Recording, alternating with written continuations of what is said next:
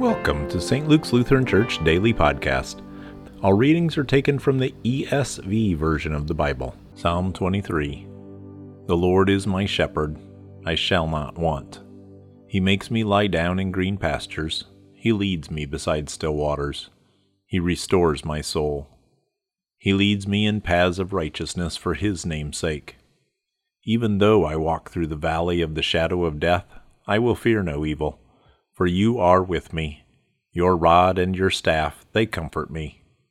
You prepare a table before me in the presence of my enemies. You anoint my head with oil. My cup overflows. Surely goodness and mercy shall follow me all the days of my life, and I shall dwell in the house of the Lord forever. Thank you for listening to St. Luke's Lutheran Church Daily Podcast. For more information, visit our website at sllcs.org. Scripture readings from the ESV are supplied by Crossway, a division of Good News Publishers. All rights reserved.